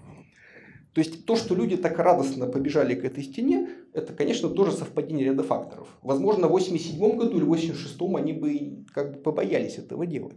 Тем более, что там стояли самострельные пулеметы, и, в общем-то, э, все прекрасно знали, что там погибло очень много людей. Э, более того, там, ну, то есть, как бы все эту историю знали, что будь э, другое время чуть-чуть, другое настроение, будь у власти там какой-то более решительный человек, более того, и там были в ту ночь горячие головы, которые потом написали письмо, э, что мы оскорблены, что нам дайте нам приказ, мы их всех, значит, покрошим в капусту. И из Лейпцига писали эти э, сотрудники госбезопасности, что мы бы эту демонстрацию всю положили, что, значит, нам предатели не дали приказ расстреливать, значит, а мы могли бы, у нас все было готово. То есть горячие головы были. Но, к счастью для людей, э, в руководстве этих людей уже не было. Ну и самое главное, что, возможно, э, даже эти горячие головы было очень мало, и они, к счастью, уже утратили какое-то влияние. Потому что, в принципе, это, конечно, отчасти поколенческая проблема. Повторюсь, э, вот на тот момент в руководстве ГДР было достаточное количество очень пожилых людей с очень специфическим опытом жизни, которые, они возглавляли армию, МВД, госбезопасность, это были люди вот, с довоенным стажем, которые еще с товарищем Тельманом на демонстрации ходили. Они, конечно, были такие немножко из другого времени. То есть, может быть, им казалось, что в 89 году в центре Европы давить людей танками и стрелять из пулеметов – это неплохая идея, но, к счастью, для многих людей эта точка зрения тогда уже была маргинальной. Вот, вот такая история. Если я что-то могу вам подробнее рассказать, то скажите. Потому что я понимаю, что это несколько сумбурно, потому что очень много всего. У меня такой вопрос. А, вы сейчас всего лишь рассказали версию событий, которая широко известна. Угу. Но ваша лекция называется а, «Годовщина падения Берлинской стены взгляд из России». И то, ради чего мы пришли на эту лекцию, соответственно, меня интересует, как а. реагировали русские. Как хорошо, Советском Союзе, как отреагировало высшее политическое руководство Советского Союза, и более того, а, как непосредственно падение Берлинской стены связано с падением ГДР как государства. Сейчас я вам... мы просто знаем. Но... Ну, не все знают, видите, хорошо, что вы знаете это. Вы, кстати, согласно опросу... Именно, именно это, собственно, самое важное, что я хочу узнать. Хорошо. Э, как именно в России политическое руководство, в Союзе, пардон. Потому что по последним вопросам очень мало, на самом деле, людей, и, и, и чем более молодые поколения, тем меньше в этом знают. Значит, советское руководство отреагировало на это с большим опозданием. И, в общем-то, оно утратило инициативу. Э, очевидно, руководство ГДР пыталось сделать хорошую мину при плохой игре. Советское руководство ничего не оставалось, как тоже поддакивать этому, ну, делать вид, что все более-менее неплохо. Там стояли советские войска. Очень сильно всех беспокоило, как бы не случился какой-нибудь инцидент со стрельбой. Ну, потому что как бы время того горячее. И, в общем, э, ну, скажем откровенно, советское руководство просто было деморализовано и никак на это не среагировало. А как это повлияло на, на, на настроение в соседних странах, ну, можно понять из того, что Чехия кончилась э, буквально сразу после того, как закончились эти вот бурные события в Берлине. До конца года и в Чехии, и в Румынии тоже сменилась власть. А насчет того, как... Э, ну, то есть, я не знаю, это, конечно, что, что вы ждали, какого подробного рассказа нечего рассказывать. Вот правда, это очень интересно, что и Максим еще про это пишет, что после всех этих событий наступил какой-то просто вакуум. Э, пропало с глаз долой их ГДРовское руководство не появлялось на горизонте, где-то они там сидели, пока их просто не повыгоняли из кабинетов. И советское руководство делало вид, что ничего не произошло, хотя произошло самое страшное. Что касается коллапса ГДР, то тут произошла резкая смена настроений. То есть, если до какого-то момента главной, то есть было две позиции. Уехать, бросив все, потому что уезжали, бросив все. Или реформировать ГДР изнутри. И вторая позиция была гораздо более, э, ну, как бы востребована среди интеллигенции, среди каких-то вот, ну, более-менее мыслящих людей, что надо сохранить наше государство, просто изменить его, сделать его более свободным, сохранить все хорошее. То есть правильная позиция. То после того, как э, вот произошел вот этот вот э, неожиданный обмен, э, неожиданное падение границы, ну, сломалась эта тенденция. Более того, начал очень сильно давить Коль. Он очень быстро, ну, во-первых, это раздача денег. Давайте честно, когда людям раздавали приветственные деньги, люди все дружно поехали навещать Западную Германию, вернулись тут с большими глазами, потому что, естественно, люди никогда там не были, вдруг оказались. То есть, конечно, была колоссальная эйфория, которая, кстати, потом сменилась действительно разочарование, потому что феномен ностальгии, которым у нас так любят говорить, он был действительно, что после эйфории нескольких первых месяцев и даже лет началась депрессия, потому что не так все оказалось хорошо. Тем не менее, э, Коль, Колю удалось разыграть вот эту вот всю ситуацию в свою пользу по сути, он коррумпировал, подкупил население ГДР, которое просто плюнуло на... решило, что ну и не надо ничего реформировать. Давайте дружно все присоединимся вот к нашей богатой, прекрасной соседней ФРГ и заживем как ФРГ. Как только ввели валютный союз летом 90-го года, конечно, дальше говорить о ГДР уже было бесполезно. Более того, конечно, Коль обманул э, всех, потому что конституция ФРГ была временной и предполагалось, что в случае объединения Германии будет новая конституция. Но там была предусмотрена одна маленькая странная вещь. Вот там вот есть на границе с Францией маленькая земля Сар германская. Она до 1955 года была оккупирована Францией. А Конституция ФРГ уже действовала. И там был предусмотрен такой пунктик, что, ну, чтобы этот САР принять, что если в Германию возвращается вот федеральная земля, то не надо новую конституцию принимать. Ну, просто земля возвращается. И эта конституция, статья была мертвой все эти 40 лет. А потом Коль ее вспомнил то есть они, э, ГДР вернулась к делению на земли, потому что ушла от социалистического деления, и вступила в ФРГ в виде земель. Поэтому Конституцию менять не стали, проводить никакого вот этого референдума не стали, что, в общем-то, и приводит э, к появлению мысли о том, что э, там ГДР была оккупирована ФРГ там, незаконно и так далее. Юридически все было таки сделано законно.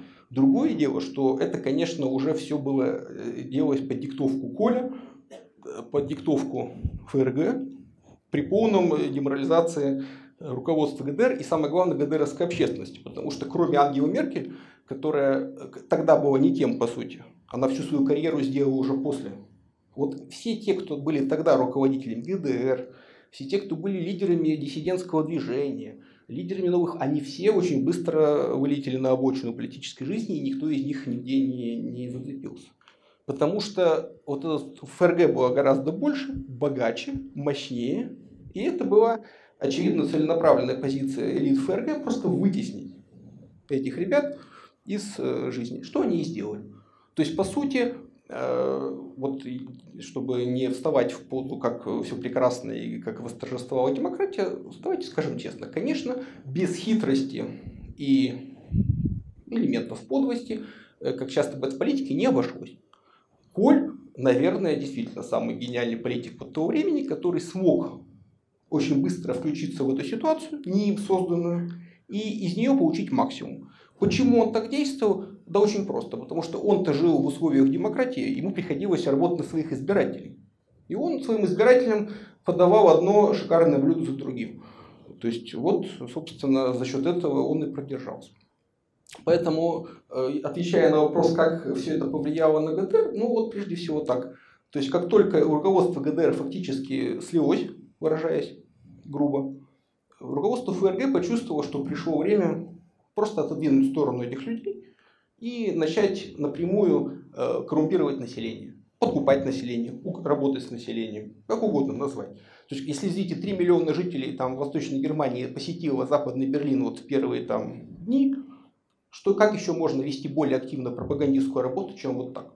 Ну все, люди сходили, посмотрели, вернулись и поняли, что они живут в бедной, нищей стране, у них все, им казалось, что более-менее, а на самом деле все гораздо хуже.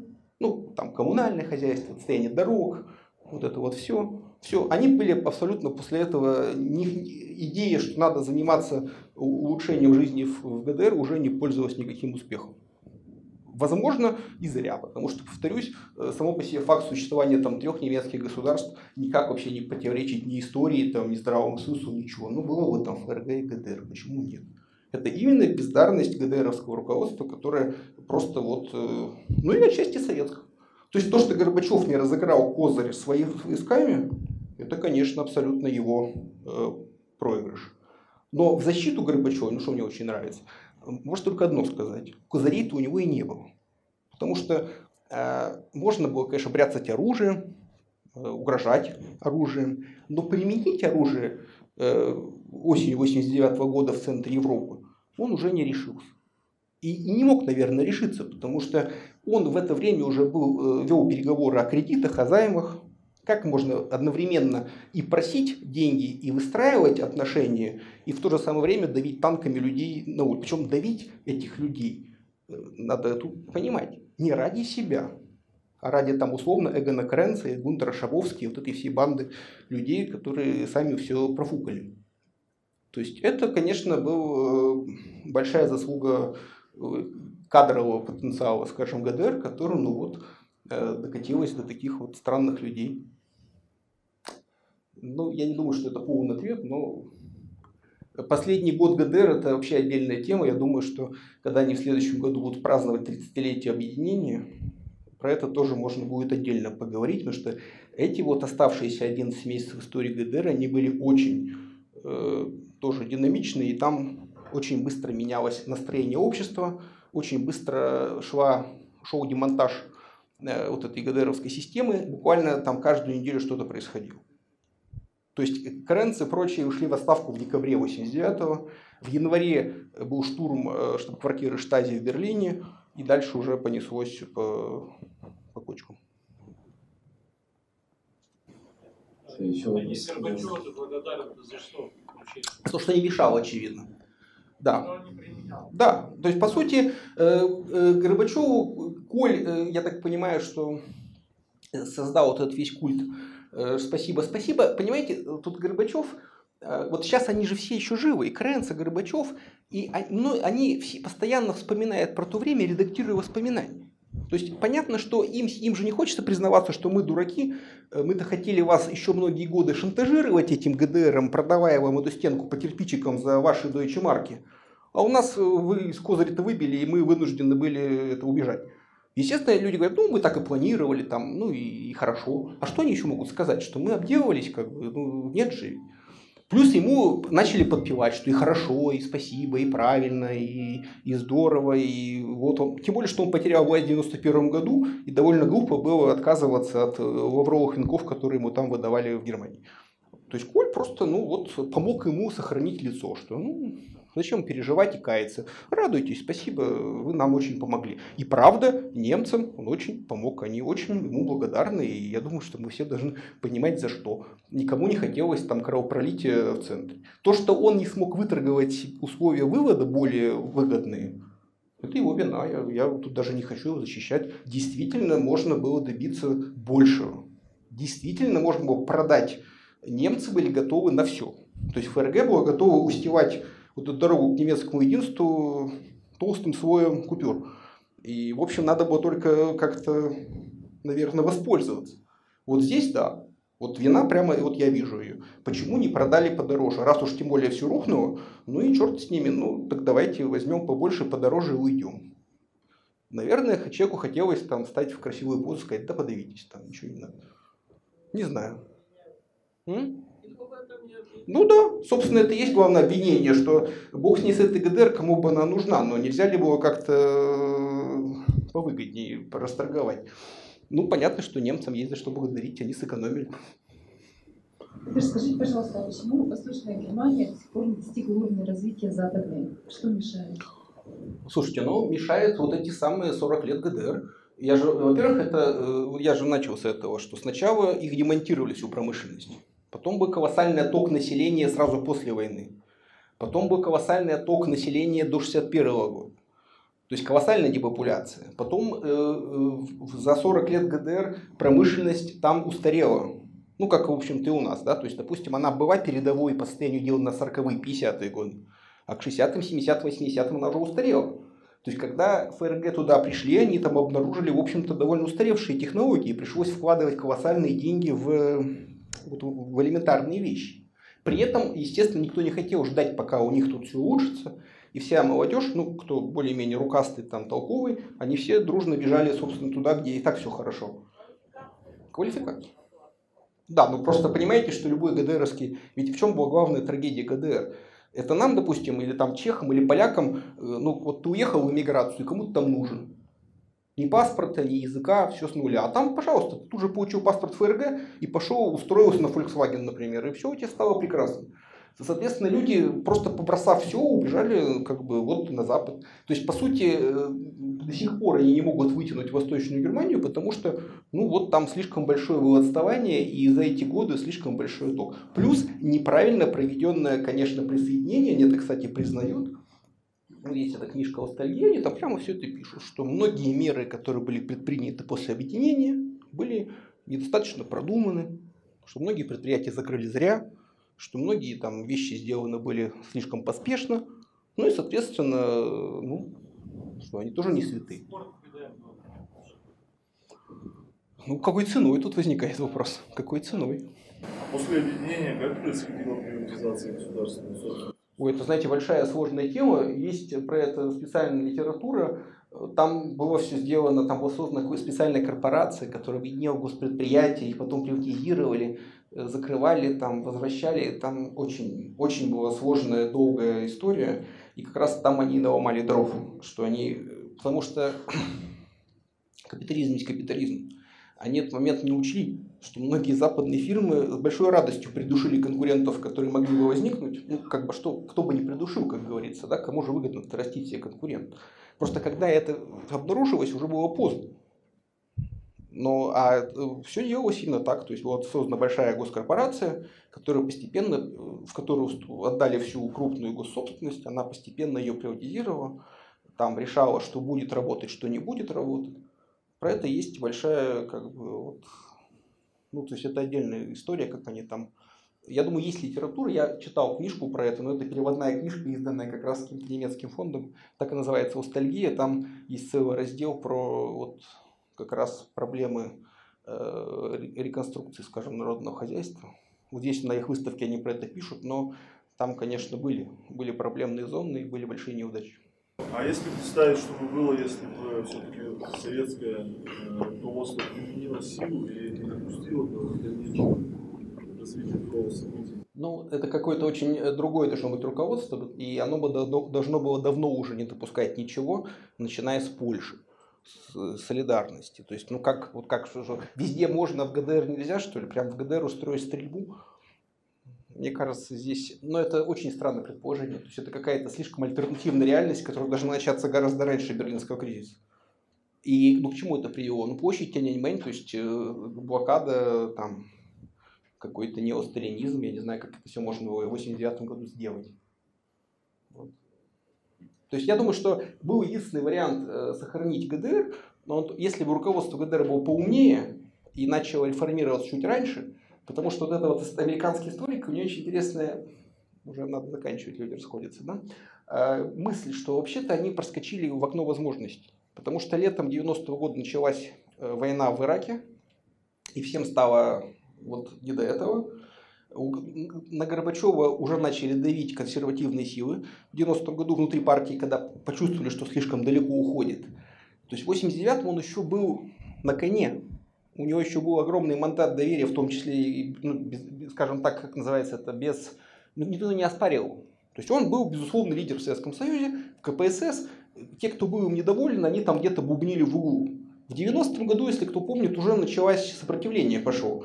То есть, возможно, если бы это все происходило в 90-м году, то в обмен на поддержку Советским Союзом усилий США в Ираке, возможно, американцы бы сказали, так, все, ГДР там пусть остается. Вот они нас там поддерживают, И можно было где-то, то есть было вот окно возможностей, в которое Коль впрыгнул и цапнул.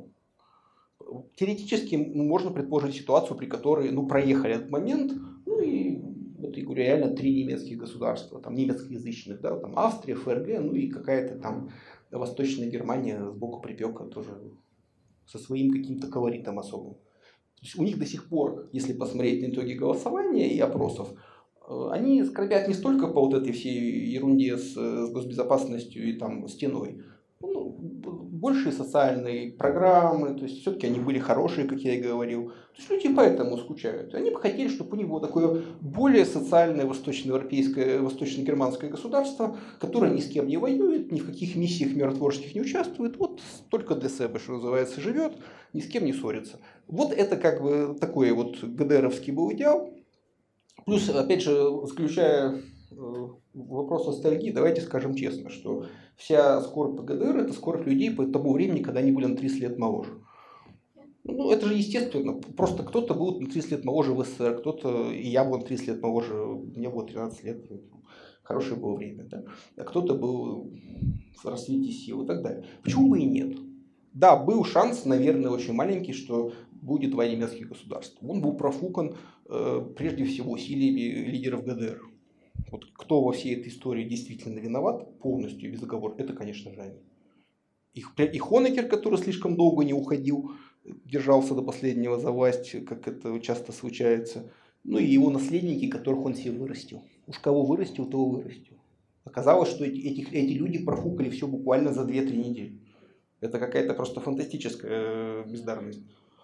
Нет, это называется получается. Отчасти. 40 лет государство вообще не. Так и есть. Да, вы правы. Это был сателлит, который просто превращ... да. как закончилось вращение главного, сателлит стал. Вы правы. И они, то, что, то, чего они боялись, случилось. Э, кризис в Советском Союзе моментально уничтожил все, что они 40 лет строили. Выясняется, что строили на песке. Вот повторюсь, это теория о том, что ГДР это государство отдельной социалистической германской нации. Почему они так боялись миграции? Они боялись, что эта германская социалистическая нация исчезнет физически. То есть для того, чтобы она существовала, чтобы государство было стабильно, отвечая на вопрос, почему Берлинская стена падения такой важный вид значения, вся мифология ГДР и все государство держалось на контроле над миграцией населения. Что, что было у этого государства населения, его надо держать за заборчик и не упускать. Как только забор развалился, население разбежалось. И как бы миф о том, что существует две германских нации, то есть там э, была смена э, лозунгов. Они сначала ходили с лозунгом «Мы народ», Почему он родился? Что им по радио говорили, там, мы народная полиция, расходитесь. А люди им кричали, так это мы народ-то. А потом этот лозунг сменился на мы один народ. То есть это уже смена курса. То есть что они внутри ГДР утверждают, что у нас демократия это наше государство. А потом у них, э, у людей пришел, и они говорят, так мы же один народ вот с теми, вот нет никакой социалистической нации, есть только один вот большой немецкий народ, и все, и да. То есть в итоге выяснилось, что ГДР оказалось вот таким вот э, state, да. Буквально за несколько недель не осталось ничего. Это просто немецкий Карачук ушел на пенсию. Отчасти. А, у меня еще один вопрос, кстати, по поводу единого германского немецкого народа. А австрийцы не хотят создать ФРГ? Нет, не им, хотят. Им, им давят австро-венгерское прошлое. Слушайте, а знаете, как не хотят? Они не, ну, и немцы не хотят. Они, нет, они не хотят, и немцы не хотят жить с австрийцами в одном государстве. Они чувствуют себя абсолютно разными народами. Это как бы такая вот э, сложившиеся э, исторические ощущения. Вопрос мой, собственно, о другом. А, в ГДР исчезло физически, да, но а, были государственные институты, были государственные посты, министерства. Да, да, да. Была целая система под названием государства, она не могла исчезнуть и просто так сама по себе. А вы, а вы почитаете? А, я, я в курсе темы, да. и поэтому вопрос мой такой. А, кто лично принял э, решение о вхождении в состав ФРГ? Лично Эгон? Нет, э, нет, Эгон, нет. А Политбюро? А, их, их, их, их уже не было к тому времени. Ну, в марте 90-го года состоялись выборы, если сдвигая вперед. У них же не у всех мандаты закончились. Стоп. Значит, смотрите. Э, они, партия начала самореформироваться, выгнала из своих рядов Эгона Кренца, а потом э, просто развалилась. Э, в марте были объявлены новые выборы, в которых приняли участие и старые партии, которые номинально существовали, но не переродились, и новые созданные партии. На этих выборах в марте 90 -го года одержал победу Блок, который четко ставила свои программы задачи объединения с ФРГ. Они получили большинство в парламенте, сформировали новое правительство ГДР, которое целенаправленно вело курс на объединение с ФРГ. То есть э, конкретно коммунисты уже не имели большинства ни, Нет. ни, ни в одном... э, Нет. Нет, они на первых же выборах получили порядка 12%, их наследники. а откуда такая трансформация? То есть э, резко народ э, перестал... э, А во- возникает, возникает вопрос, была ли поддержка народа? А, ну, Просто логично. вспоминая выборы 7 мая 89 года, выясняется, что они просто тупо фальсифицировали выборы, чтобы подвести их под заранее заданный результат. Как только людям разрешили голосовать, как они хотят, выяснилось, что да, есть ядро убежденных сторонников социализма 12%. А остальные проголосовали за объединение с ФРГ и какие-то там другие партии, и все. Спасибо.